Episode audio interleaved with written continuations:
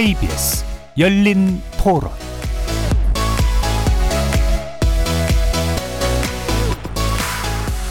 안녕하십니까. KBS 열린 토론 정준희입니다.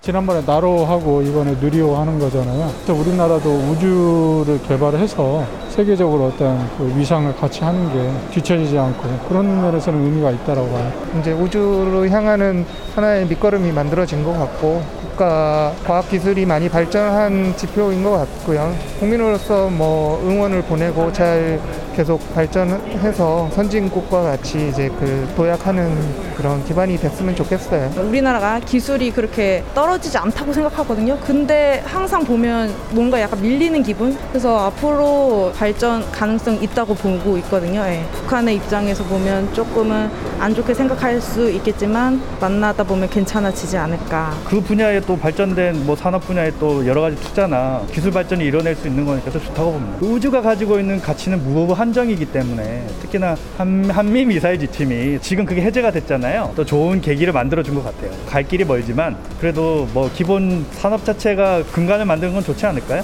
다른 나라에 뒤처지지 않게 발맞춰 나간다는 게 중요하다고 생각하거든요. 이것이 어떻게 보면 전쟁 억지력으로도 작용할 수 있기 때문에 북한이 함부로 행동하지 못할 수 있는 계기가 될 수 있다고 생각합니다.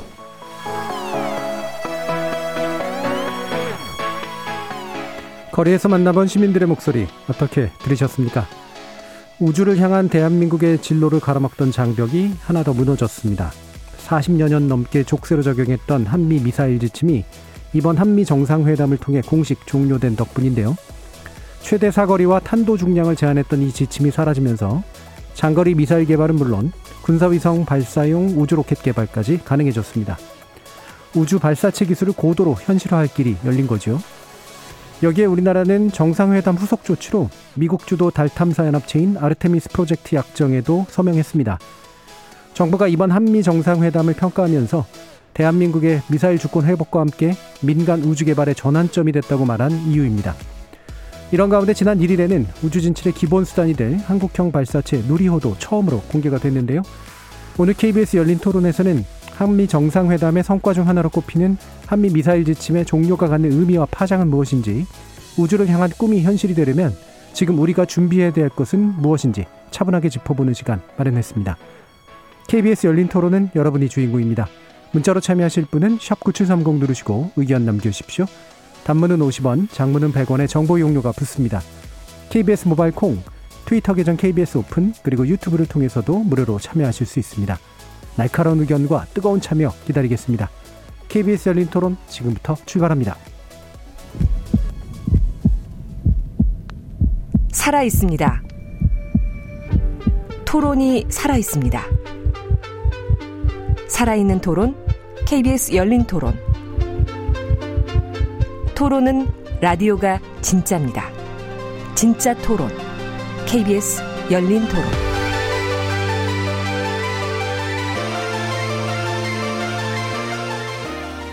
오늘 논의를 위해 세 분의 전문가 모셨습니다.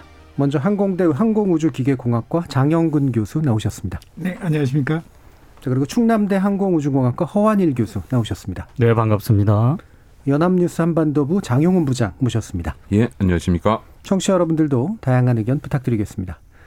자, 오늘 논의는 크게 두 축인데요. 하나는 이제 한미 미사일 지침이 가지고 있는 이제 뭐 군사적, 그 다음에 우리 우주 개발에 있어서의 의미를 좀 짚어보고 실제로 이제 우주 쪽으로 나아가는 데 있어서 어떤 일들이 기다리고 있을지 또 짚어보는 그런 시간입니다. 그래서 먼저 어, 시작하는 의미에서 이번 한미 미사일 지침 폐기에 대해서 어떤 시각에서 보고 계신지 어떤 평가를 주실지 간략, 간략하게 한번 들어보도록 하겠습니다. 먼저 장영근 교수님 말씀부터 한번 들어볼까요?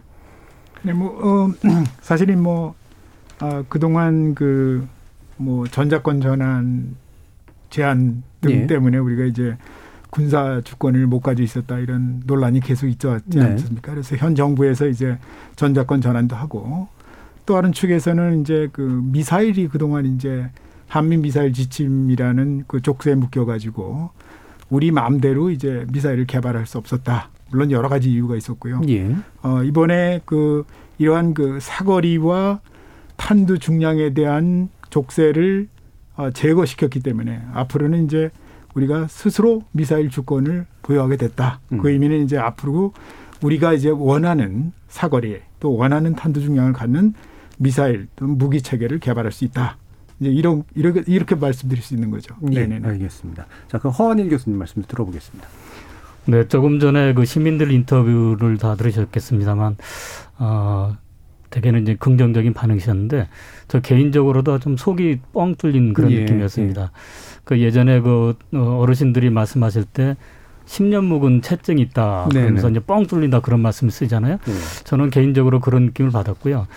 특별히 이제 그 저희가 그 어, 미사일이라든가 우주 발사체에 관한 연구를 쭉 한 20여 년 하고 있었는데 어, 나라의 정책을 수립한다든가 또는 연구 개발을 함에 있어서 우리한테 어떤 제한이 있다는 것은 상당히 우리의 어떤 역량을 어떤 제한하는 예. 아, 그런 족쇄 같은 그 어떤 어, 걸로 작동을 하고 있었습니다.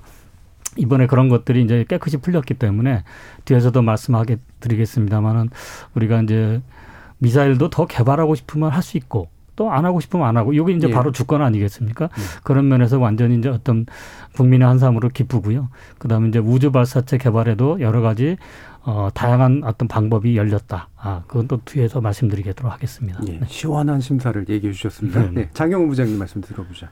예, 어, 일단 이번 한미 정상회담에서 하- 그 공동 성명을 보면 크게 이제 두 파트로 돼 있는 네. 것 같아요. 어, 앞에 파트 어, 앞부분에서는 어, 기본적으로 기존의 한미 간의 동맹 구조 속에서 있었던 어, 전통적인 어젠다들에 대해서 이야기를 하고 있고 그 어젠다 속에서 한미 간의 신뢰를 바탕으로 아, 미사일 지침을 해제한다라는 부분을 명시하고 있고요. 어 이제 두 번째 뒤쪽에 가서는 미래 협력과 관련된 한미 간의 미래 협력과 관련된 부분이 나오는데 아, 사실 이 파트 이 뒤쪽 부분은 어떻게 보면 미국의 수요가 더 많이 반영이 된 예. 그러니까 지금 미국은 미중 갈등 속에서 어쨌든 새로운 안보 위협들이 있다라고 판단을 하고 있는 것이고 어, 그런 것들을 어떻게 충족해 나갈 것인가라는 생각을 하고 있는 와중에 반도체라든가 아니면 이동통신이라든가 의약품이라든가 이런 부분에서 어, 한국과의 협력을 강화하겠다라는 의사를 밝힌 거고 이 미래 협력 부분에서 특히나 우주 개발과 관련된 파트너십을 강화하겠다라고 한 것은 미사일 지침 해제의 연장선에서 그러한 동력들을 앞으로 한국 정부의 우주 어, 우주 능력 이런 것들로 어, 이어갈 수 있는 어떤 방향성을 만들어 놨다라는 점에서 음. 보면 어, 앞으로 어, 크게 기여할 수 있을 것 같고 그리고 많은 부분 많은 분들이 이제 미사일 지침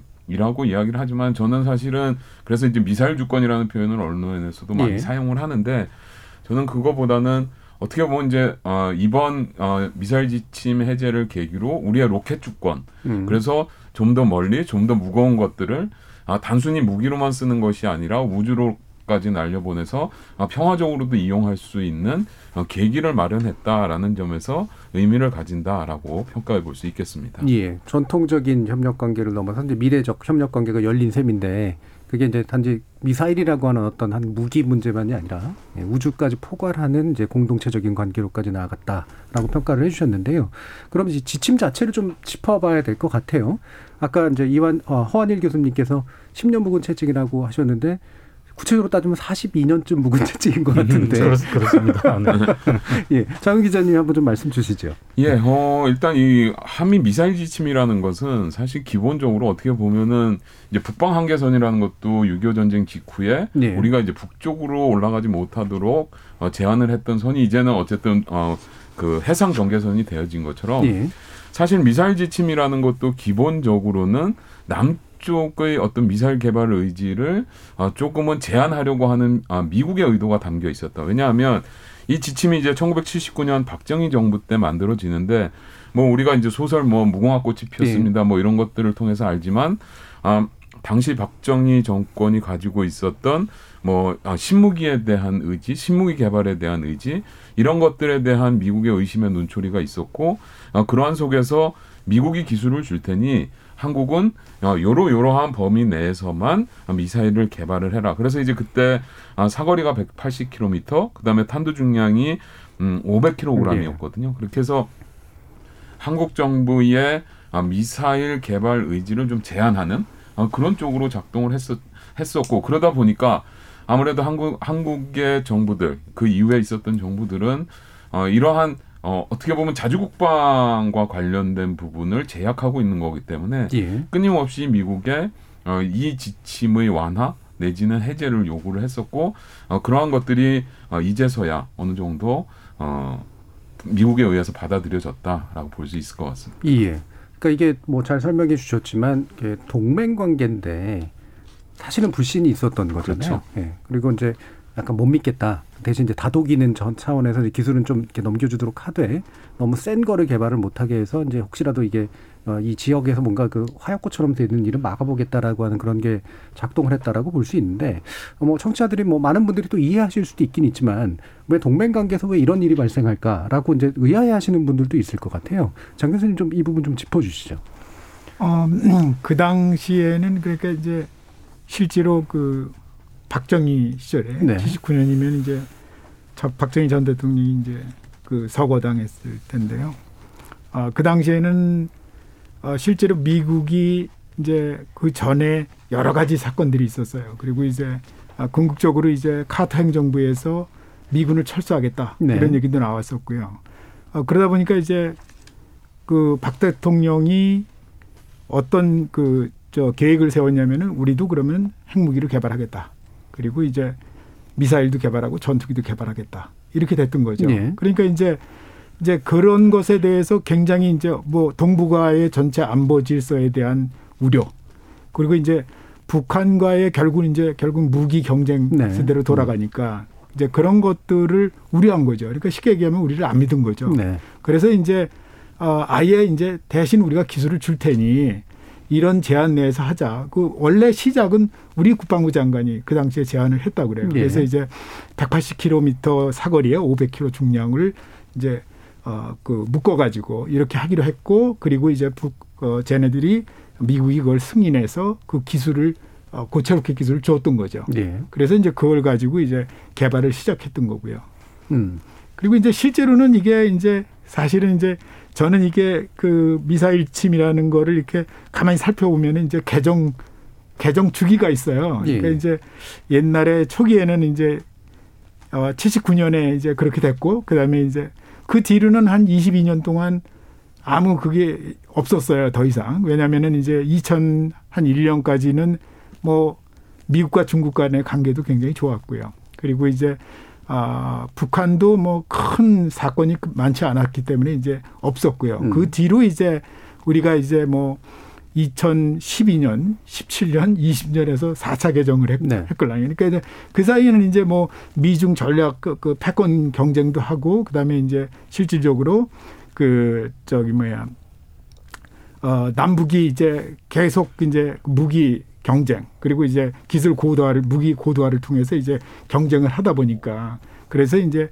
이거를 이제 어 실질적으로는 이제 어 점점 그 개정을 하고 예. 그리고 급기야는 이제 올해 들어서 이제 아 폐기하게 된, 게- 된 거죠. 음. 네네네. 그러면 지금 예 말씀 주시죠, 황원영 교수님. 네. 거기에 동의하면서 또 예. 좀 다른 측면에서 저는 좀 보고 싶습니다. 예. 그러니까 시작은 저희가 이제 배꼽 미사일을 처음 개발하는 1979년에 시작한 건 맞고요. 근데 이제 1980년에 우리나라에 이제 그 군사 정권이 들어졌지 않습니까? 그래서 미국의 레이건 대통령이 처음으로 만나준 그 외국의 정상이 그 대한민국 그 어, 전두환 대통령 전 대통령이었는데 네. 그때 이제 그 아무래도 그 정부의 전통성 문제가 아무래도 의심받고 있는 예. 상황에서 우리나라에서는 미사일 협정도 있고 한미 미사일 지침도 있고 또 그거에 어, 관련해서 우리가 그렇다면 어, 미사일 관련 연구 인력을 전부 이렇게 좀 국방과학연구소에서 많이 내보내겠다. 예. 그래서 많은 그 고급 인력들이 좀 사라졌고요. 그렇게 한 10년 정도 저희가 이제 어떻게 보면 미사일 또는 우주 발사에 암흑기가 왔었습니다. 아. 그러다가 이제 1980년대 말부터 우리가 한국 항공우주연구원이 설립이 되고 거기서부터 KSR-3라고 했는데 그 당시에는 이제 발사체는 아니고요. 네. 고체를 이용해서 연구를 시작합니다.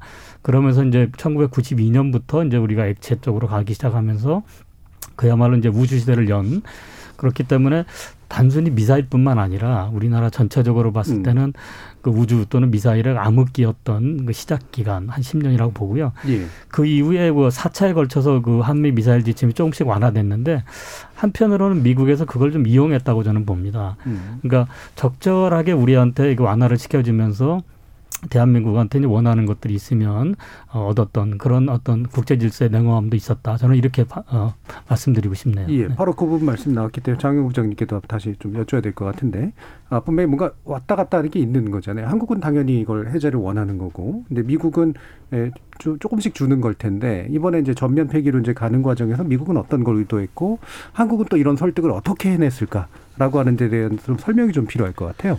어, 일단은 지금 이제 뭐 계속 말씀을 하셨지만 음. 지금 이제 네 번째 사차 개정을 예. 통해서 이제 어, 완전히 없어지게 된 건데 미사일 지침이 어, 사실 앞에 삼차 개정 정도 오면 사실상 어떻게 보면 무용지물의 네, 예, 어, 상황이기도 음. 하죠. 그러니까는 음, 탄두 중량은 사실상 무제한으로 허용이 됐고 그리고 이제 사거리 같은 경우엔 아 800km 그러니까 800km면 어 우리 남쪽 끝에서 쏘아서 어, 북한의 북쪽 끝까지 그러니까는 아, 한반도에서의 억제력으로서의 미사일 능력 정도는 이제 보유하게 네. 되는 어, 그런 상황이라면 볼 수 있을 것 같고 음 그리고 이제 4차 개정 때는 우수 발사체에 대한 고체 연료까지도 어, 허용을 합니다. 그러니까는 어떻게 보면 우리가 할 수 있는 것들은 어느 정도의 능력을 가졌기 때문에 그런 상황에서 아, 이 부분에 대한 해제를 얻어냄과 동시에 이제 앞에 얘기했었던 제가 한미 정상회담에서 있었던 뒷부분들 음 그러니까 결국은 그 뭐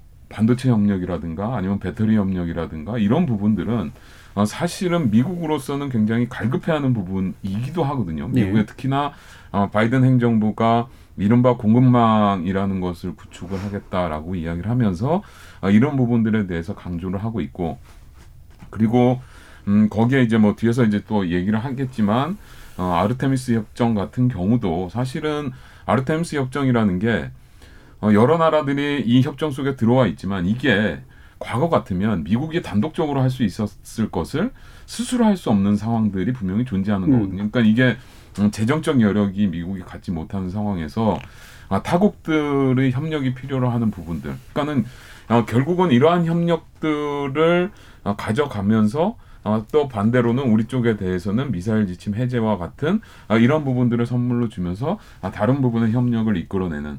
근데 뭐 그 협력이라는 것이 결국은 그냥 미국의 수요만 있는 것이 아니라 장기적으로 보면 어, 우리한테도 도움이 되는 부분들이 있기 때문에 그렇기 때문에 무엇을 주고 무엇을 받았다 라고만 볼 것은 좀 아니지 않나라는 평가를 해볼 수 있겠습니다. 예, 예. 결과적으로 예.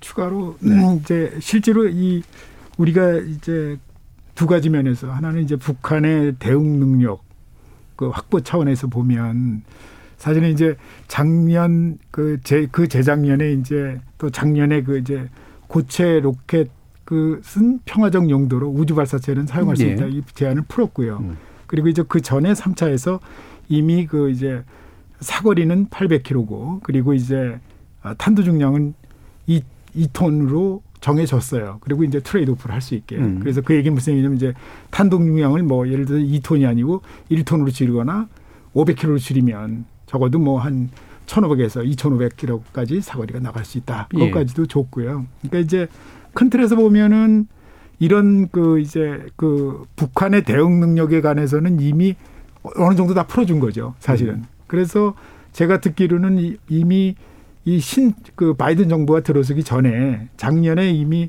이 완전 해제에 대한 거를 협의를 다 했었다고 그랬어요. 마크에서. 그래서 이제 아마 이번에 신정부 들어서 어, 공식적으로 이렇게 발표를 어, 한 것 같습니다. 예. 네네. 그러면 이 부분에 대한 어떤 국제 역학을 좀 더좀 살펴볼 필요가 좀 있을 것 같은데요. 어, 많은 분들이 이제 미사일 주권 우리가 확보하게 된 것을 화- 환영하고 있지만 또 이제 약간 부정적으로 보시는 분들 같은 경우에는 어, 미국의 이제 인도태평양 전략 안에 우리가 이제 종속 변수로 들어가면서 결국은 중국을 견제하는 대리 역할을 맡은 거 아니냐. 그러면서 이제 이게 중국과의 관계에서 굉장히 좀 안 좋아질 수 있는 가능성들을 충분히 가지고 있다. 뭐 이런 식의 이제 얘기도 한단 말이죠. 이 부분에 대해서는 어떻게 좀 평가를 하시나요? 뭐 허니 교수님부터 좀 들어볼게요.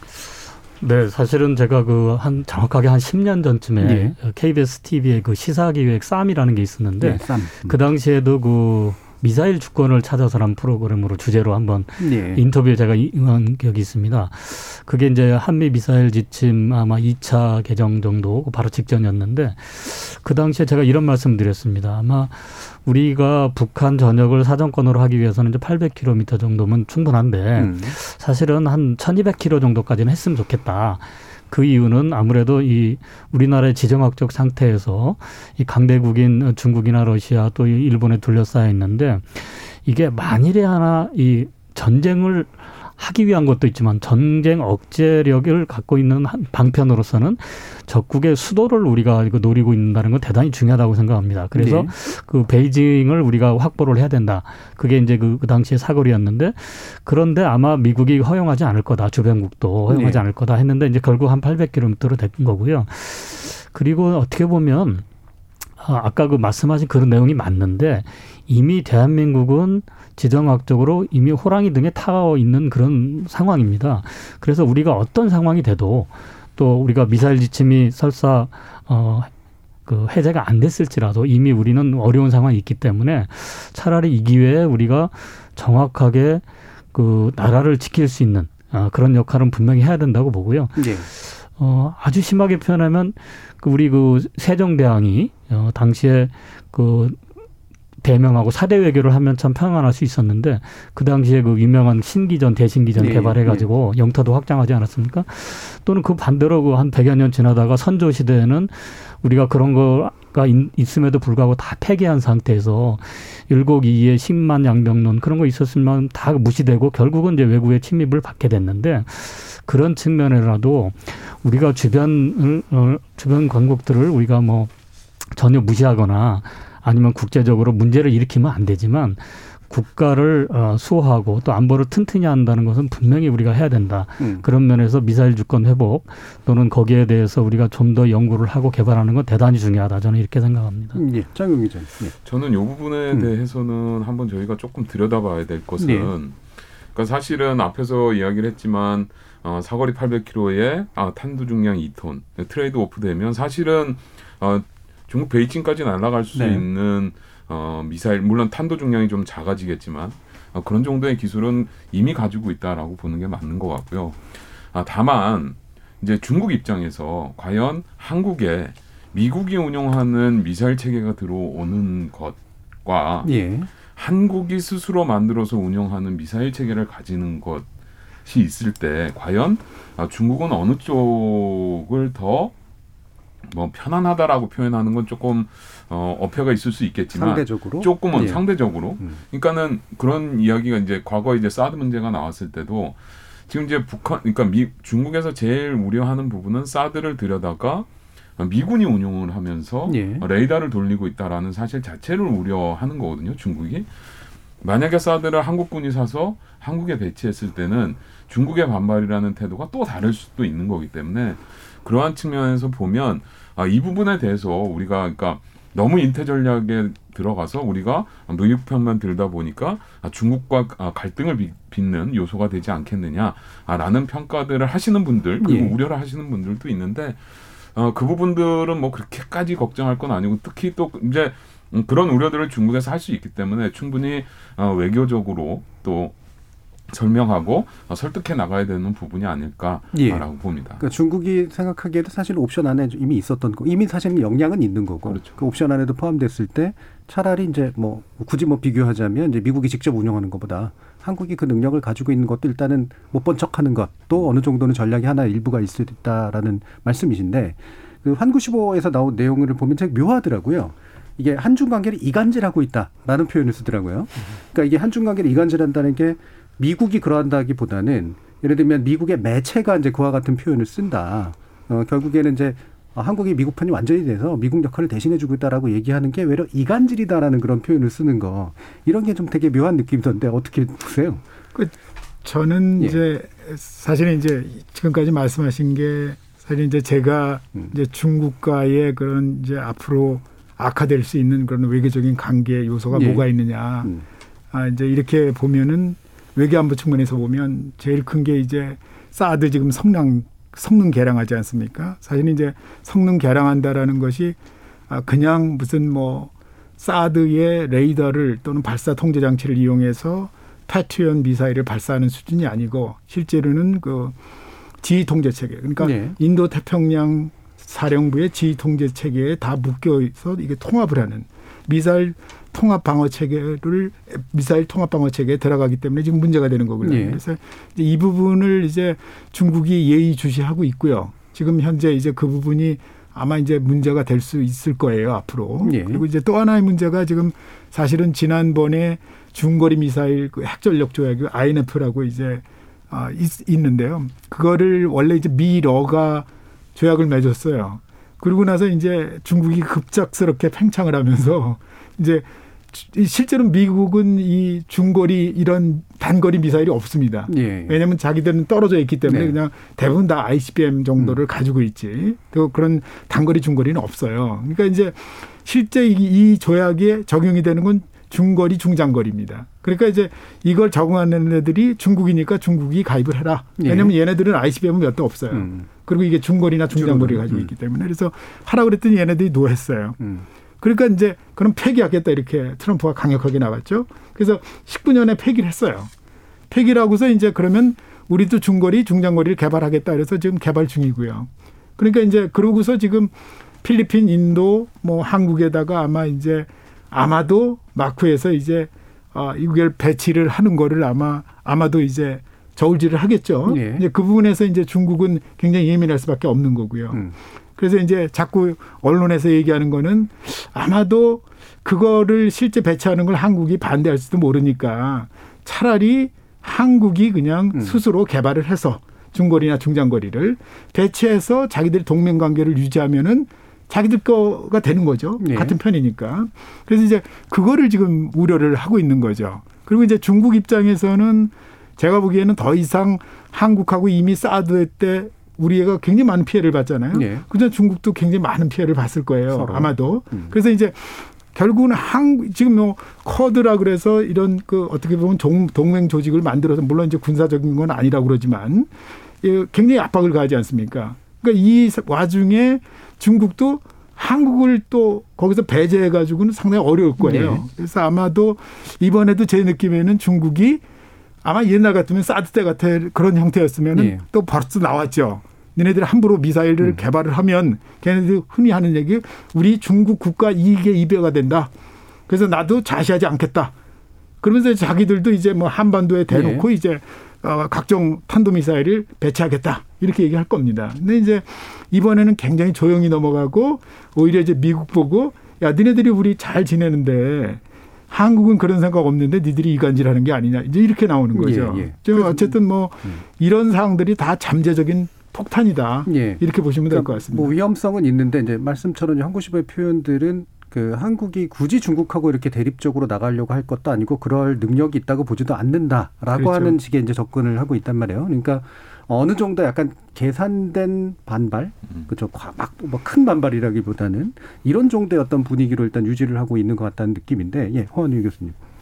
네, 이간질이라는 그 표현은 사실은 어, 굉장히 사이가 좋았을 때 예, 상대편이 우리 사이를 갈라놓는다는 그렇죠. 표현이 아닙니까? 이제 우리가 그 정도로 사이가 좋은지는 사실 모르겠어요.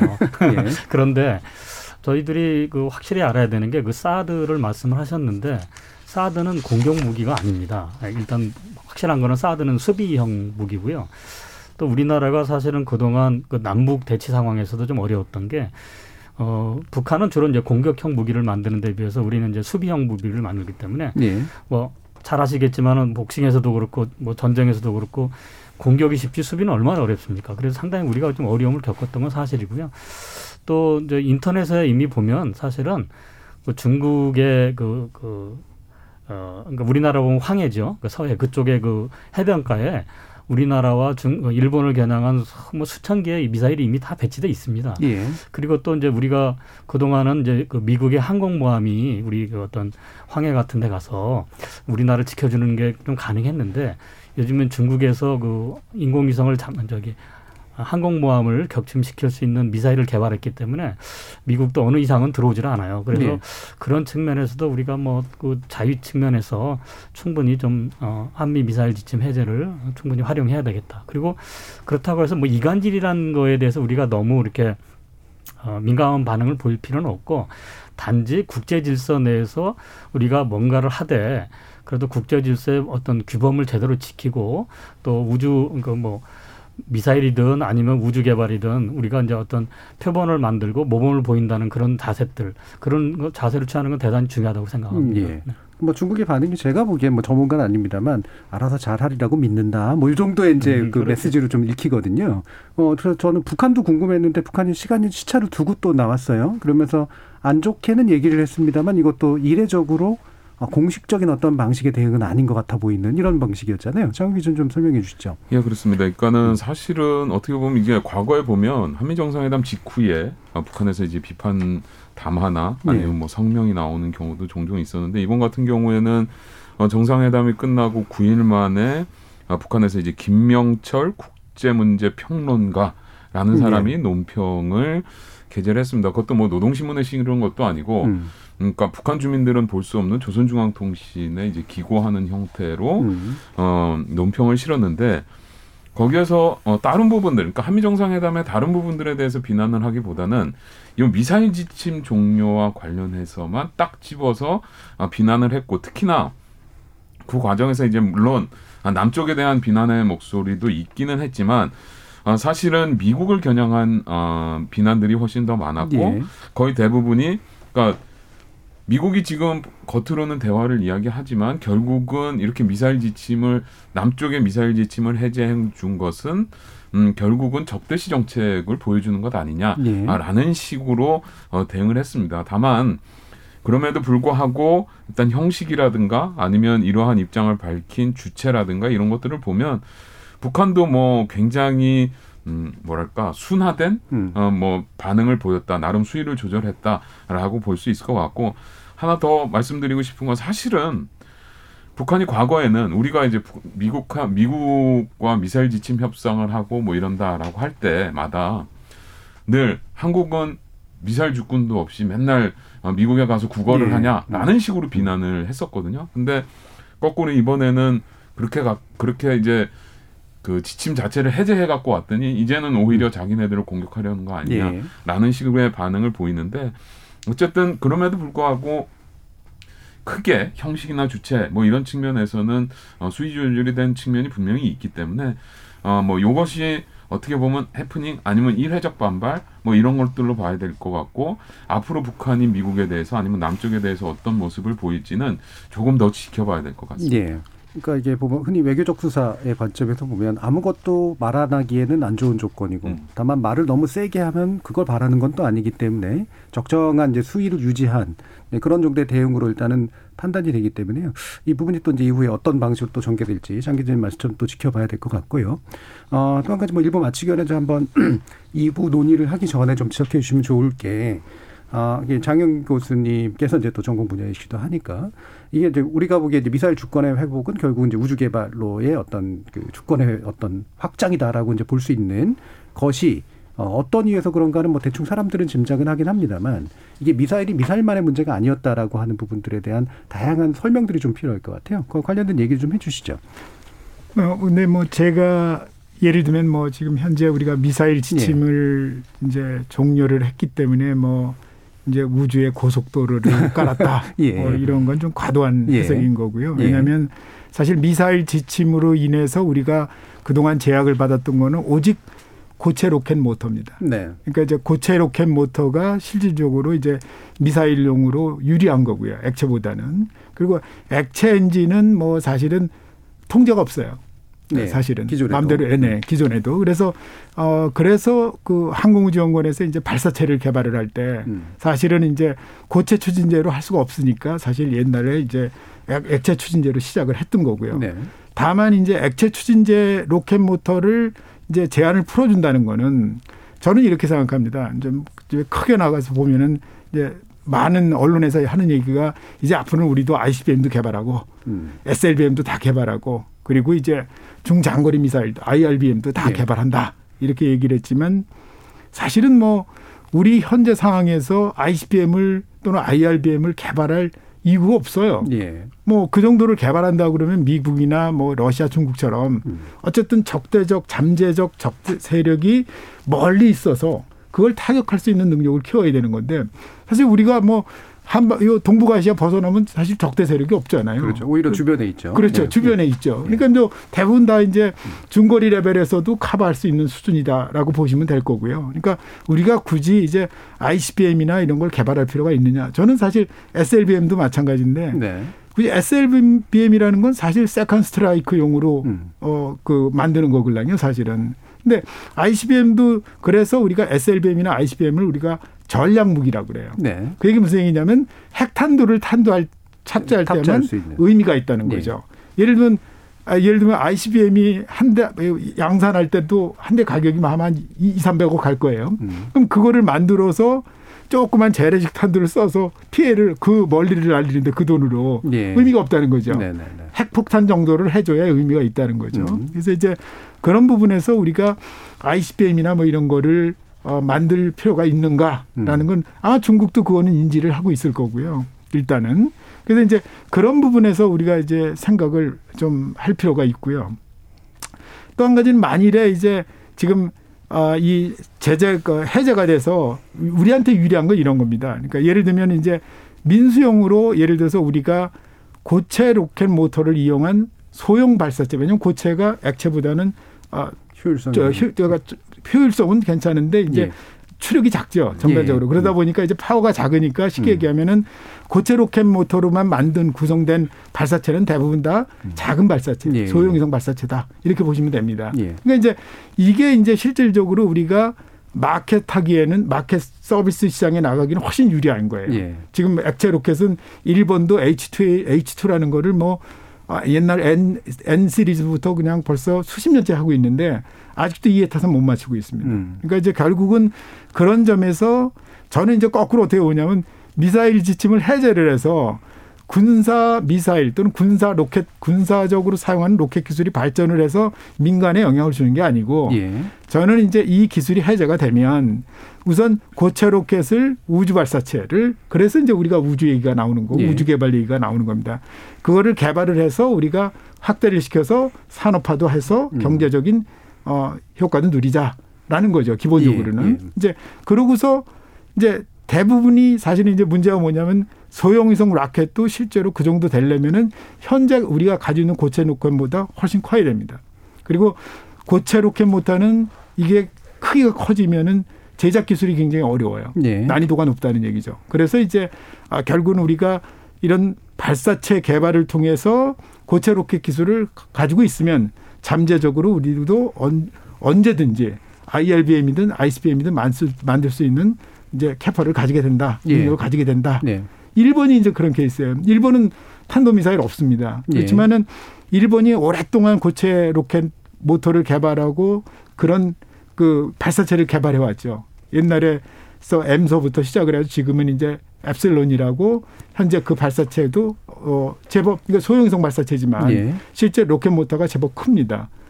전체 길이도 한 27m 정도 되고 그래서 이제 충분히 그런 효과를 누릴 수 예. 있다. 그러니까 요약하자면 이제 우리가 뭐 당장 뭐 엄청난 전략 무기 개발에 나설 수 있고 뭐 이런 거라기보다 그렇죠. 그럴 필요도 사실은 좀 그렇죠. 없고 음. 하지만 민간의 관점에서 보면 어 뭔가 이렇게 상업화가 좀 유리한 그 영역에서 이제 확실히 좀 진출할 가능성이 넓어졌기 때문에 큰 의미가 있다. 자 이렇게 요약이 되는데 허한희 교수님 이 부분 마찬가지로 생각하시나요? 네, 뭐 비슷한 맥락입니다만 저는 네. 약간 좀 다른 견해를 가지고 있습니다. 어, 기본적으로 이제 우리나라 그 고체 로켓 기술은 거의 뭐 세계적으로 아주 유명한 기술을 가지고 있다 이렇게 저는 평가하고 싶고요. 예. 다만 이제 우주 발사체에 사용될 정도로 또는 우주 발사체 중에서도 뭐 대형 발사체로 하기에는 그 기본적으로 모터의 크기가 굉장히 커야 되기 때문에 저희들이 도전을 안 해본 분야다. 그리고 그렇지만 기본 기술은 가지고 있다. 저는 이렇게 평가하고 싶고요. 그런데 이것이 이제 발사체로 갈 때는 저희들이 좀 생각을 좀 잘해야 됩니다. 그러니까 예를 들어서 고체 로켓이 반드시 경제적으로 유리하냐. 아, 근데 그 여러 가지 사례를 보면 꼭 그런 것 같지는 않고요. 단지 이제 그 고체가 갖는 어떤 로켓이 갖는 유용성이라는 건 두 가지를 저는 보고 싶은데 하나는 우리가 이제 액체 그 로켓 엔진을 지금 만들고 발사체도 했기 때문에 일본이나 다른 나라 경우처럼 액체 로켓 엔진과 그 고체 로켓을 어, 조합을 해서 다양한 방법의 이제 그 발사체를 좀 어떤 어 시리즈로 만들 수 있는 어떤 네. 가능성이 높아진다. 그리고 이제 더 중요한 것은 결국에 만일에 이제 전시가 되면 제일 먼저 어, 각국은 상대편의 어떤 GPS 같은 그 어떤 그 통신 체계부터 무너뜨리라고 하는데 중국이 사실은 한 10여, 10몇 년 전에 그거를 이미 보여준 거거든요. 네. 그래서 이제 미국이 더 긴장하고 이제 이런 문제가 나왔는데 그래서 지금은 각국은 소형 고체 발사체를 통해서 초소형 위성을 쏘아서 유사시에 우선 임시적으로 좀 음. 어떤 그런 통신들을 회복하다. 아, 그런 측면에서는 뭐 우리나라도 충분히 그런 거를 할 수도 있고 예. 또 그런 그 어떤 어, 군에서의 그 소요 말고도 그런 것들이 어, 아까 말씀하신 일본의 이필로 로켓처럼 그런 정도의 수준이 된다 그러면 음. 어, 우주 발사체도 충분히 어, 활용될 수 있다 저는 이렇게 평가하고 음. 싶습니다. 아마 뒤에서도 아마 얘기 나겠지만 이런 소형 위성들 이제 군사 위성들이나 이런 것들이 필요한 이유가 바로 말씀하신 것처럼 초기에 이제 전자기파나 이런 것들을 방해하는 그런 방식으로 공격을 해왔을 때 네, 네. 임시로 이제 뭔가 즉각적으로 띄울 수 있는 그런 기술들이 필요한데 그래요. 거기에도 굉장히 유용하게 쓸 수 있다. 네. 근데 이런 말씀이시네요. 자, 저 청취자들도 어, 여러 가지 관심들을 좀 보여주고 계셔서요. 의견 한번 들어보도록 하겠습니다. 정희진 문자 캐스터. 네, 청취 여러분이 보내주신 문자 소개해드리겠습니다. 0013님, 정말 체증이 내려가는 심정입니다. 그 옛날 구한말 열강들의 시달림 같은 수모를 다시는 겪지 않아야 합니다. 이창섭님, 미국의 필요성에 따라 중국을 우리 미사일로 견제하는 것이 이유일 수는 있겠지만 한국의 미사일 주권은 한반도 주변국들을 우리 스스로가 견제할 수 있는 가장 최상의 방법이기도 하죠. 우주 개발을 더 쉽게 할 수 있게 된 것은 다행이지만 국내 민간 우주 개발 사업이 성공으로 이루어질지는 두고 봐야겠습니다. 0388님. 우주 개발도 인류의 긍정적인 기후 변화나 GPS 등에 써야 합니다. 지나친 우주 개발, 군비 경쟁으로 가면 인류는 공멸하고 말 겁니다. 7606님. 일론 머스크 같은 민간 우주 개발 리더가 우리나라에도 나오길 기대합니다. 라고 보내주셨네요. 네, KBS 열린 토론. 이 시간은 영상으로도 생중계되고 있습니다. 유튜브에 들어가셔서 KBS 일라디오 또는 KBS 열린 토론을 검색하시면 지금 바로 토론하는 모습 영상으로 보실 수 있습니다. 지금 방송을 듣고 계신 청취자 모두가 시민 농객입니다. 계속해서 청취자 여러분들의 날카로운 시선과 의견 보내주세요. 지금까지 문자캐스터 정의진이었습니다. 토론이 세상을 바꿀 수는 없습니다. 하지만 토론 없이 바꿀 수 있는 세상은 어디에도 없습니다.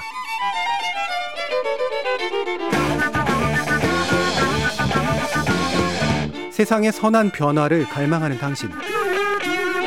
정답이 아니라 질문의 힘을 믿는 당신. 우리 KBS 열린 토론에서 만납시다.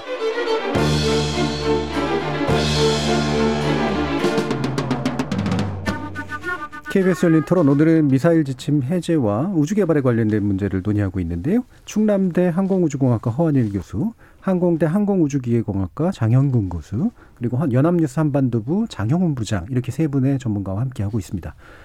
자 이제 우주 문제를 좀 더 이야기를 할 텐데요. 어, 아까 장영 기자님께서 이제 아르테미스 약정에 대해서 굉장히 강조점을 해주셨잖아요. 어, 우리 뭐 간단히 보자면 결국은 이제 다시 달나라 가는데 미국 혼자만으로는 안 되겠다. 너희들도 해라. 이거야 이제 컨셉으로 좀 이해가 되는데 관련 설명 좀 해주시죠.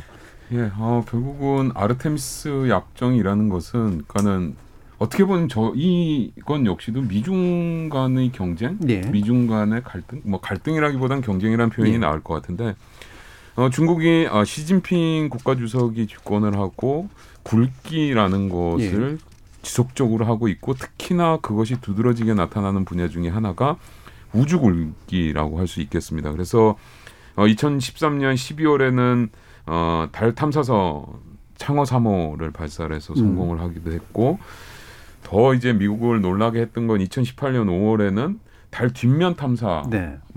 하는 그런 모습까지 보여주면서 어쨌든 지금 중국이 생각보다 아 미국이 생각하고 있던 것보다 빠르게 우주 기술을 갖춰 나가고 있는 거에 대한 어 심리 이런 것들이 아 그런 것들이 갖고 있지만 그러한 아 불안함 이런 것들은 갖고 있지만 그럼에도 불구하고 미국 혼자서의 힘으로는 아, 재정적으로 감당할 수 없는 상황 이러한 것들이 아르테미스 어코드 아르테미스 약정이라고 하는 아 연합체 국가 간 연합체의 탄생 배경이라고 할 수 있을 것 같고 일단 여기에는 아 뭐 미국의 나사 그리고 일본, 영국, 이탈리아, 호주 뭐 이렇게 한 어, 10개 아, 우리나라까지 이제 이번에 하면서 이제 열 번째 참가국이 됐는데 일단 기본적으로 이 프로그램은 두 단계로 나눠집니다. 첫 번째는 달 탐사를 목표로 하고 있죠. 그래서 어, 2024년에 유인 달탕, 달 착륙을 어, 성공시키겠다라는 것이고 그리고 2030년대에는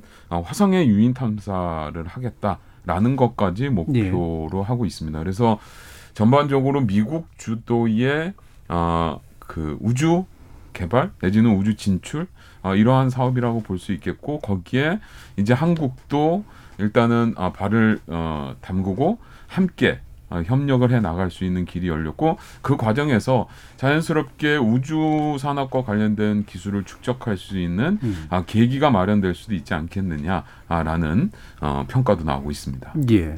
어, 이게 이제 달 탐사, 다시 한번 유인 달 탐사를 하는 것. 그다음에 아마 게이트웨이를 만드는 게 굉장히 중요한 역할인 것 같은데 이게 이제 달도 수시로 가고 그다음에 나중에 화성 탐사까지도 하는데 도움이 되는 이런 부분이 이제 미국의 돈만으로 하는 것도 아니고 여러 나라가 이제 이른바 돈을 태운다 그러잖아요. 돈도 좀 내고 기술도 내고 이제 이러는 그 협력 관계라는 게 굉장히 중요할 텐데 그러면 이제 이 과정에 이제 한국이 여기에 참여한 것은 어떤 의미일까? 어떤 기술로 어떤 기여로 또 어떤 걸 얻어낼 수 있을까 이제 이거에 대한 궁금증들이 있을 것 같아요. 장윤 교수님 좀 말씀 주시죠.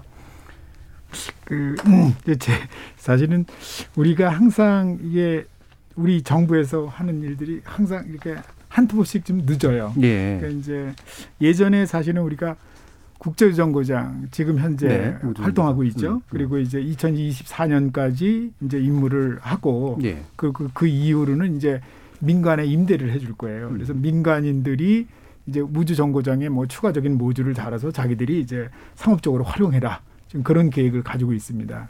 그래서 우리도 그때 2000년에 사실 이제 우리도 그 ISS 국제 정거장 사업에 참여를 하자. 네. 그래가지고 사실은 이제 아 제가 그때 이제 항우연을 막 나와서 학교로 옮겼을 네. 텐데 그래가지고 제가 이제 그, 그 일을 해줬어요. 음. 그때. 그래가지고 제가 나사를 여러 번 갔었어요. 그래가지고 이제 그런 국제정거장 사업에 참여를 하면 우리가 뭘 할 수 있느냐. 음.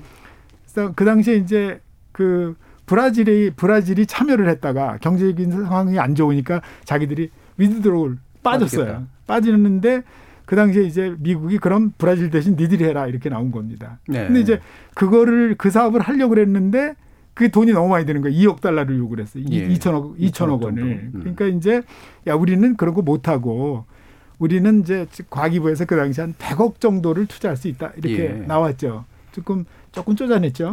그래가지고 그래가지고 결국은 뭐 그것도 이제 했다가 그걸 이제 누구랑 같이 했냐면 그 탑재체인데요. 국제우정거장에 올리는. 예. 근데 그걸 미국의 시카고 대학하고 이제 해, 해가지고 시카고 대학이 그 본체를 만들고 우리가 그 이제 탑재체의 일부분을 만들어서 100억 들여서 하는 거로 결정을 했었는데 문제는 실제로 시카고 대학이 또 나사에 그걸 그 apply를 했다가 음. 떨어졌어요. 아, 그래가지고 우리가 이제. 국제정거장 사업에 완전히 참여를 예. 못한 음. 그런 게 있었고요. 그리고 이 아르테미스 사업도 사실 이제 제가 늘 주장하는 게 우리가 이제 만일에 우리가 이제 우주 탐사를 하려면 우리 같은 중견 국가에서는 독자적으로 못한다. 미국도 지금 안 되기 때문에 예. 사실 아까 우리 장 기자님 정확히 말씀하신 게다 문제가 돈이에요. 음. 네. 그리고 또 이런 기술을 하게 되면 가장 큰 문제가 뭐냐면은 얘네들이 이제 그 이걸 주장을 해요. 우주 기술은 국방 기술로 다 간주를 해. 그러니까 이제 우리한테 뭐 우리는 항상 이제 우리 과기부는 항상 R&D 기관이다 보니까 항상 이렇게 얘기를 해요. 야, 우리가 이걸 참여를 하면 어떤 기술을 획득할 수 있다. 네. 음. 근데 그러면 안 시켜 죽을 라인이야. 음. 그러니까 이제 그게 아니고 그게 아니고 이제 지금 사실 아르, 아르테미스의 약정서는 썼지만 사실은 뭘 해야 되는지 전혀 결정이 안된 음. 상황이에요. 현재는. 그럼 이제 우리가 또 다시 제가 이제 생각하는 게 말씀드리고 싶은 게 또 다시 뭐 옛날처럼 우리가 그걸 통해서 뭘 기술을 배우고 이런 게 아니고 우리 지금 기업이 굉장히 능력이 좋지 않습니까? 뭐 삼성전자라든가 이런 ICT 능력도 뭐 반도체도 그렇고 어쨌든 우리 기업을 기업의 능력을 극대화해서 살릴 수 있는 기술을 거기다 반영을 하자. 예. 예를 들면 뭐 행성간 통신이든 뭐 음. 뭐든 이거 이제 그건 아무것도 아직 결정이 안 된 상태입니다. 예. 그래서 이제 그런 상태이기 때문에 제가 생각하기에는 어쨌든 간에 이번에도 뒤늦게 조인을 했지만 우리가 가장 강점을 가진 분야에 참여를 해서 왜냐하면 이 이제 달 탐사든 뭐 행성 탐사든 이게 대부분 다 여러 가지 목적이 있거든요. 뭐 예를 들면 이제 우주 자원을 선점하자 이런 네. 것도 있을 테고 그러다 보니까 이제 우리가 지금은 돈을 쓰지만 쓰더라도 장기적으로 보면은 결국은 우리의 지분을 확보하는 거란 말이에요. 그래서 이제 어, 그런 측면에서 우리가 굉장히 잘할 수 있고 우리가 강점을 가진 분야를 가감하게 투자를 해야겠다. 네네네. 그런 개념으로 하면은 우리가 쉽게 어, 참여할 수 있어요. 예. 활- 활용할 수 있고 그렇지만 음. 이제 또 이제 그렇지 않고 뭐 기술을 배우겠다 이런 생각을 하면 안 되겠죠. 자기가. 예. 네. 그러니까 돈 투자에 좀 약간 인색하면서 기술은 어떻게든 배우려는 태도를 가지게 되면 그렇죠, 그렇죠. 이런 이제 프로젝트에서는 사실 그렇죠. 큰 결을 얻기가 어렵기 그렇죠. 때문에 네. 과감하게 투자하면서 동시에 우리 민간들이 가지고 있는 어떤 기여분을 계속 키워가는 그런 방식으로 나중에 결국은 큰 지분, 미래의 지분을 얻는 것이 되게 중요하다는 말씀이신데요. 어떤 분야가 또 이렇게 우리가 역할할 수 있는 분야라고 좀 보십니까, 교수님? 어, 글쎄요, 우리나라가 아무래도 그, 어, 그, ICT 분야가 상당히 좀 뛰어나지 않습니까? 예. 그래서 지금 아마, 어, 우리가, 어, 당장 내년에 그 달 궤도선에서도 상당 부분을 우리가 이제 미국 나사하고 협력을 하고 있고요. 예. 그 다음에 아르테미스에서도 아마 그 천문 우주 연구원을 중심으로 해서 또 항원이나 이런 데서 우리가 탑재체를 만드는 기술들이 탑재체. 상당히 좀 예. 뛰어납니다. 그런 면에서 우리가 이제 상당히 이제 기여를 할 수 있다고 봅니다. 그런데 사실은 그 아까 그 아르테미스를 잠깐 돌아보면 예. 이게 이제 미국에서는 2017년에 처음 이제 말, 말을 시작을 했는데 우리나라가 이듬해 그 게이트웨이의 그 게이트웨이라고 이제 결국은 아르테미스는 달 착륙이고 음. 어, 게이트웨이는 이제 그 화성을 가기 위한 네. 또는 그 이상을 가기 위한 어떤 그 전초 기지인데 거기에 관, 참여할 건가 말 건가 그 회의도 시작을 했습니다. 우리나라도 그러니까 일찍 시작했는데 말씀하신 대로 이제 결정이 좀 늦어진 것도 있고 2019년 그 말쯤에 그 미국의 워싱턴에서 국제 우주 대회라고 IAC라고 각국의 정부라든가 이제 저희 같은 전문가들이 참여를 합니다. 그때 보면 어 미국이 아주 단단히 결심을 한 게 어 지금 중국이 미국 GDP의 한 70%가 넘었다고 알려져 있고 또 우주 굴기 나, 말씀하셨는데 중국은 제외해야 되겠다라고 생각을 한 것 같아요. 예. 그래서 각국의 우주청이 있는 나라들 중심으로 다 회의를 하면서 중국은 일단 모든 걸 다 배제를 시켰고요. 우리나라는 우주청이 없어도 못했습니다. 그때 당시에도 그런 여러 가지 논의가 있었는데 그 당시에 국장님이 이제 그런 얘기를 하셨고 그러다가 지금 1년 반 정도 지난 사이에 국장이 지금 세 번째 국장이었어요. 네. 그러니까 우리나라는 너무 빠르죠, 교체가. 그렇죠. 교체가 빠르다 보니까 우주를 리드할 수 있는 어떤 그 정부의 기관도 좀 부족하고 네. 전문가도 부족하다. 이런 부분도 상당히 저희가 좀 아쉽게 생각하고 있습니다. 예. 그럼 마침 또 그 말씀이 나왔으니까 장윤 교수님께 다시 여쭐 텐데 우리도 우주청 만드는 게 좋을까요? 만들 수 있을까요?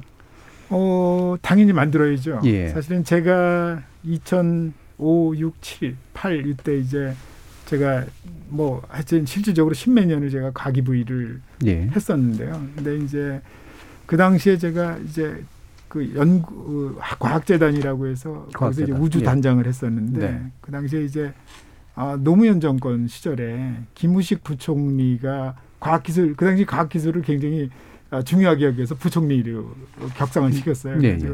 그 김우식 부총리께서 또 이제 우주에 관심이 많으세요. 그래가지고 아, 그 당시에 이제 이거를 거의 이제 우주청이나 최소한도 국가 우주 국유를 과기부 내라도 만들자 그래서 시도를 했다가 잘 안 됐습니다. 결국 이제 행안부에서 아, 이제 이 그 뭐라 그러나 그 할당을 안 줘가지고 이게 부처 국 하나 만드는 것도 그렇게 네, 어렵다는 그렇죠. 거죠. 예. 그래서 이제 아, 잘 안 됐고요.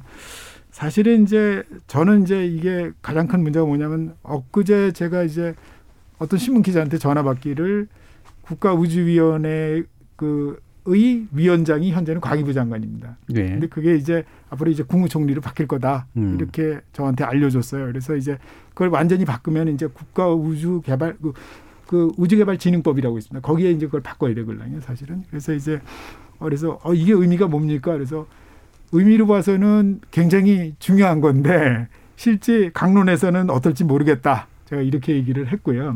사실은 이제 이게 뭐냐면은 제가 주장하는 게 뭐냐면 우리가 지금 우주 개발을 하고 국가 우주 전략이라는 거를 세우긴 세우는데 우주 정책이라는 걸 그거를 가기부 수준에서 세우고 있어요. 예. 그러다 보니까 이게 부처 간의 갈등도 눈에 봐- 보이지 않게 있습니다. 그러니까 예를 들면 가기부가 하게 되면은 국방부나 이런 데서 동조를 못 하는 거죠. 물론 이제 그 회의에 국방부도 들어오고 들어오긴 하지만 실질적으로는 어떻게 보면은 가기부 주도의 계획이 되는 거죠. 그래서 이제 만일에 만일에 우리가 국가우주청 같은 게 있다 그러면은 얘는 이제 전 부처를 아우르는 거죠. 예. 사실 미국은 아그 나사 청장이 사실은 급수로는 장관급이에요. 음. 근데 이제 권한은 그런 권한이 없어요. 예. 권한은 없어서 실제로는 장관 회의는 못 들어오는데 어쨌든 간에 대통령 직속이죠. 그러니까 굉장히 세죠. 음. 권한 그런 그런 권한은 또 있고요. 그러니까 그래서 이제 우리가 결국은 이제 국가우주청이 있어서 아까 정확히 말씀하신 게 컨트롤 타워 역할을 해줘야 된다. 예. 지금 그런 게 없기 때문에 과기부 내에서 지금 어떻게 보면 한 국이 공공 거대국이라고 그러나요? 그래서 그 국에서 그걸 다루고 있걸랑요. 예. 그러다 보니까 이제 상당히 이제 한계가 있다. 그리고 음. 이제 저는 이- 처음 처음에는 이게 우주라는 게 뭐냐면 과학기술 분야 한 분야였는데 지금은 전 뭐라 그러냐면 과학, 우주라는 건 과학기술 분야가 아니고 이제는 우주 안보, 우주 경제, 우주 외교, 심지어는 우주 선점 해가지고 우주 선점이 되게 중요한 건데 우주 식민지에 해당하는 예. 거고 음. 중국이 지금 그걸 하고 있걸랑요. 예. 그래서 이제 이런 것들을 하려면은 국가 수준의 국가 수준의 전략적인 그, 그 제도가 필요하다라는 거고요. 네. 그래서 국가 우주 전략을 제대로 세우는데 범국가적으로 세워야 된다. 그러니까 무슨 얘기냐면 아까 얘기한 대로 안보에 관련되는 거, 그건 외교, 국방 다 포함하는 겁니다. 이런 것들이 다 들어와서 해줘야 된다. 그러려면 이제 국가 우주청이 필요하다. 라고 이제 말씀을 드리는 거죠. 예. 근데 이제 우리는 아직까지 그렇게 못하고 있고 여러 가지 이유로 아직 못하고 있다. 또 아까도 말씀드렸지만 우리가 문제가 뭐냐면 이런 굉장히 예민한 얘기인데 이제 항우, 항공우주연구원은 국가우주청을 원해요. 그렇지만은 이제 거기는 사실은 이제 공직은 아니거든요. 공무원직은 네. 아니고. 네. 그리고 이제 과기부가 그거를 또 총괄을 합니다. 그러면 이제 과기부는 그럼 나사하고 상대를 하려고 그러면 나사는 항우연을 쳐주지 않아요. 항공우주연구원을. 그 대신 이제 또 과기부가 그 역할을 자기가 공무원이니까 한다 그러는데 또 그것도 인정을 못 하는 거죠. 기술적으로 전문성이 없기 때문에.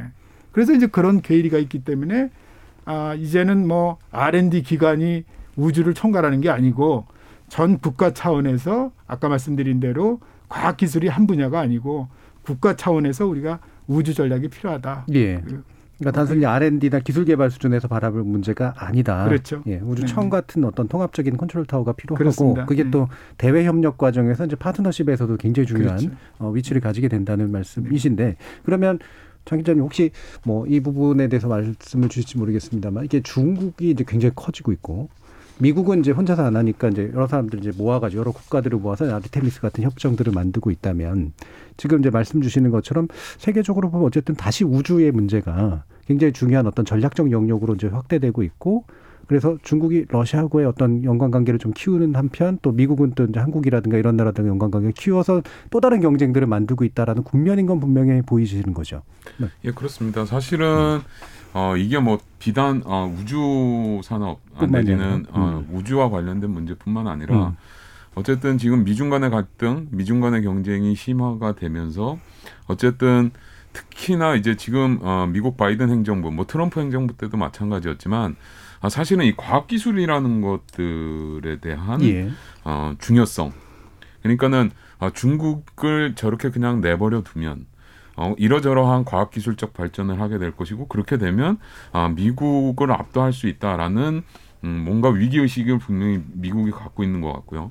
아, 그래서 지금 어, 미국 같은 경우에는 국가안전보장회 NSC 안에 아, 과학기술비서관을 따로 둘 정도로 그러니까는 이 과학 기술을 아, 단순히 경제 문제나 과학 기술로만 보는 것이 아니라 안보의 영역으로 갖고 오고 있는 거거든요.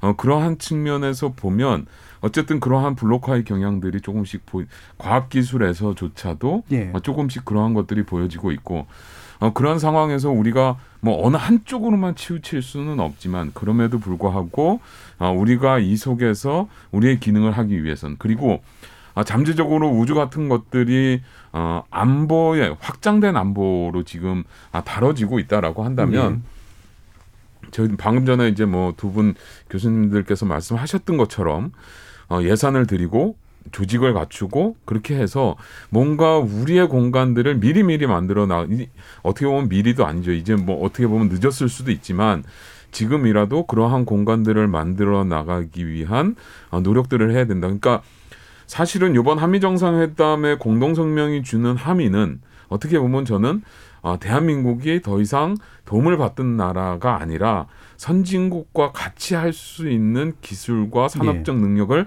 가지고 있다라는 걸 평가받았기 때문에 그렇다라고 한다면 우리가 어느 정도의 돈, 재원을 쓸 건 쓰고 그리고 조직을 갖출 건 갖추고 어 그렇게 해서 체계적으로 어 이제 새로운 영역들 속에 적극적으로 참여하는 노력들이 음. 필요한 시점이 아니겠는가라는 생각을 해봅니다. 예. 그럼 우리가 이제 현실 인식도 좀 해야 되잖아요. 어, 우리가 물론 중견국가 이사구로 이제 상당히 성장했지만 어, 우주 개발의 역사는 비교적 좀 짧은 편이고요.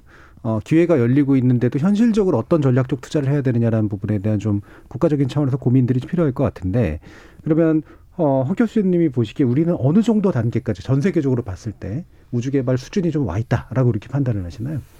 네, 그 전 세계적으로는 대한민국의 우주 기술은 한 8위권 정도 8위권 보고 정도. 있습니다. 음. 그 국방을 한 9위권, 예. 항공 분야는 한 15위권에 비하면 음. 상대적으로 우수한 편인데 어, 그렇네요. 사실은 이제 이유를 이제 단일 국가로 보기 때문에 8입니다. 아, 그래서 아직은 네, 음. 그래서 우리가 좀 개선의 여지는 많지만 음. 중요한 것은 이제 우리나라가 이제 예산 측면에서도 상당히 세계적으로 볼 때는 우주 개발에 많은 예산을 이제 투입하는 국가가 됐고요. 예. 또 하나는 어 이제 올해 10월로 예정된 우주 발사체 예. 아, 누리호가 누리호. 발사에 성공한다 그러면 세계적으로 볼 때 이제 우리나라를 파트너로 분명하게 인정을 하게 됩니다. 그러면 우리가 이제 뭔가 외국하고 협정을 할 때 또는 음. 공동 어떤 협조를 할 때 분명하게 파트너로 인식이 된다고 저는 보고요. 그런데 결국은 제가 돌아가면 우리나라의 가장 큰 어려움은 뭐냐? 그 컨트롤 타워의 부재입니다. 네. 아, 저도 사실 개인적으로 국가우주위원회에서도 활동을 해봤고, 그다음에 우리나라 우주개발 계획 수립할 때 뭐 여러 가지 위원장도 해봤습니다만은 한 20몇 년간의 결론은 결국은 우리나라는 컨트롤 타워가 있어야 되겠다. 네. 그래서 일관된 전략과 또 일관된 예산을 가지고 이렇게 끌고 가야지 지금처럼 사람에 의해서 움직인다든가 또는 어떤 그 우주국도 작년에 사실은 시도했다가 안 됐습니다. 안 됐는데 그 단순히 이제 우주청뿐만 아니라 우주청은 이제 청이라고 그러면은 공무원들이 약간 좀 뭐랄까 거부감을 가질 수도 있어요. 예. 조직이 이제 커야 되고 자기는 그 청을 벗어나기가 어렵다 또는 예산이 부족하다 이렇게 되는데 그런 거 아닐지라도 대통령 직속의 상설 우주기구 음. 그 대신 거기서는 기존의 국가 R&D 방식이 말고 별도의 우주 방식으로 해서 일관된 정책과 일관된 예산, 그다음에 추진을 하는 그런 조직이 반드시 필요하다. 저는 그렇게 예. 말씀드리고 싶습니다. 지금 저희 청취자께서 이거 하나 질문 주셨는데 뭐 한번 간단히 짚어주셔도 좋을 것 같아요. 구도환님께서 토론자분께 여쭙고 싶습니다. 우주발사체 SRB를 추가하는 데는 이번 합의가 많은 이득이 있을까요? 한국이 고체 로켓 기술이 매우 뛰어나서 바로 전용될 것 같은데 비용이 더 들까요? 액체로 미는 게 더 들까요? 이런 식의 질문 주셨네요. 그, 아, 예. 그게 이제 그 solid SRB라는 게 예. solid rocket booster고요. 예. 그러니까 당연히 그것도 중요한 한 축입니다. 음. 그러니까 이제 무슨 얘기냐면 만약 한국형 발사체는 전체 액체로 돼 있는데 그걸 만일에 발사 능력을 키우려면 주위에다가 이렇게 뺑 돌려서 두 개, 네 개, 여섯 개 음. 이렇게 짝수로 보통은 이렇게 예, solid rocket booster를 장착을 해요. 그럼 이제 훨씬 보다 큰 위성을 똑같은 궤도에 올릴 수가 있죠. 예. 그래서 이제 그것도 제가 사실은 아까 말씀드리려고 했는데 음. 시간적 여유가 없어서 못 예. 말씀드리고 그것도 하나의 중요한 축 중에 하나입니다. 예. 그러니까 한미 미사일 그 해제 그 지침 해제로 인해서 우리가 고체 로켓을 활용할 수 있는 분야 중에 음. 하나다 이렇게 보시면 되겠습니다. 예, 알겠습니다. 그, 구도안 하니까 제가 그 대학원 수업 듣고 있는 학생 같아가지고 그런 생각이 들었습니다. 이름이 같은데요. 예. 그 제가 그 미국의 전문가들하고 회의를 한 적이 있었는데 네. 질문을 받았어요. 왜 한국은 일본처럼 그 SRB solid rocket booster를 음. 활용하지 않느냐. 음. 그래서 제가 답을 했습니다. 미국 때문이다. 미국이 음. 못하겠다. 그게 바로 한미 미사일 지침 때문에 못한 거고요. 어 그래서 우리가 삼차 우주 개발 진행 계획에는 이 SRB 고체 로켓 모터를 사용하는 거 아예 배제를 했었는데 이제 올해 6월부터 제4차 우주개발 진행 계획을 위한 수립을 위한 준비를 시작합니다.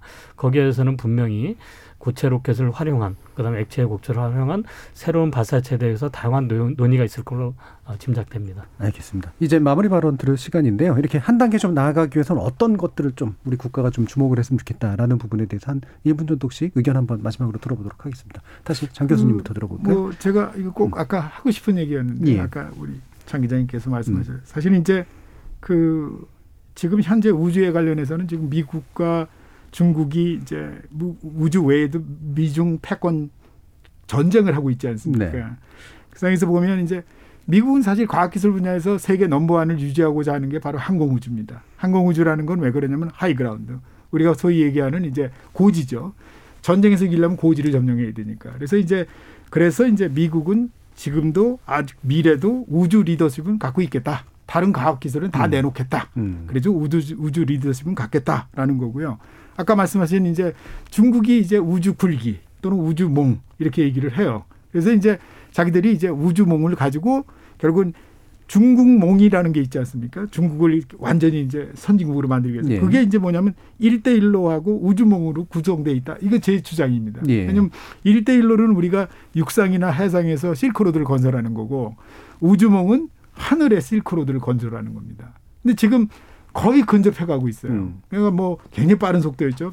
1990년대만 해도 제가 뭐라고 그랬냐면 중국의 우주 기술이 우리보다 크게 낮진 않다. 네. 오랫동안 했지만 그런 생각을 했을 적이 있었어요. 근데 이제 지금은 완전히 많이 달라졌다. 결국은 이제 뭐냐면 이런 얘기입니다. 결국은 중국이 이걸 위해서 우리가 이제 배워야 될 겁니다. 중국에서 배울 것도 있어요. 그러니까 이제 하나가 뭐냐면은 어, 통제 사회지만은 굉장히 그 민군이 굉장히 이제 협력적으로 유기적으로 이런 일을 하는 데 있어서 굉장히 국가적 예. 차원에서 굉장히 협력체가 잘 구축돼 있다. 물론 이제 군이 주도를 합니다. 위에서. 그렇지만 그런 부분이 이제 우리가 굉장히 많이 배워야 될 거고요. 왜냐하면 우리는 뭐 예.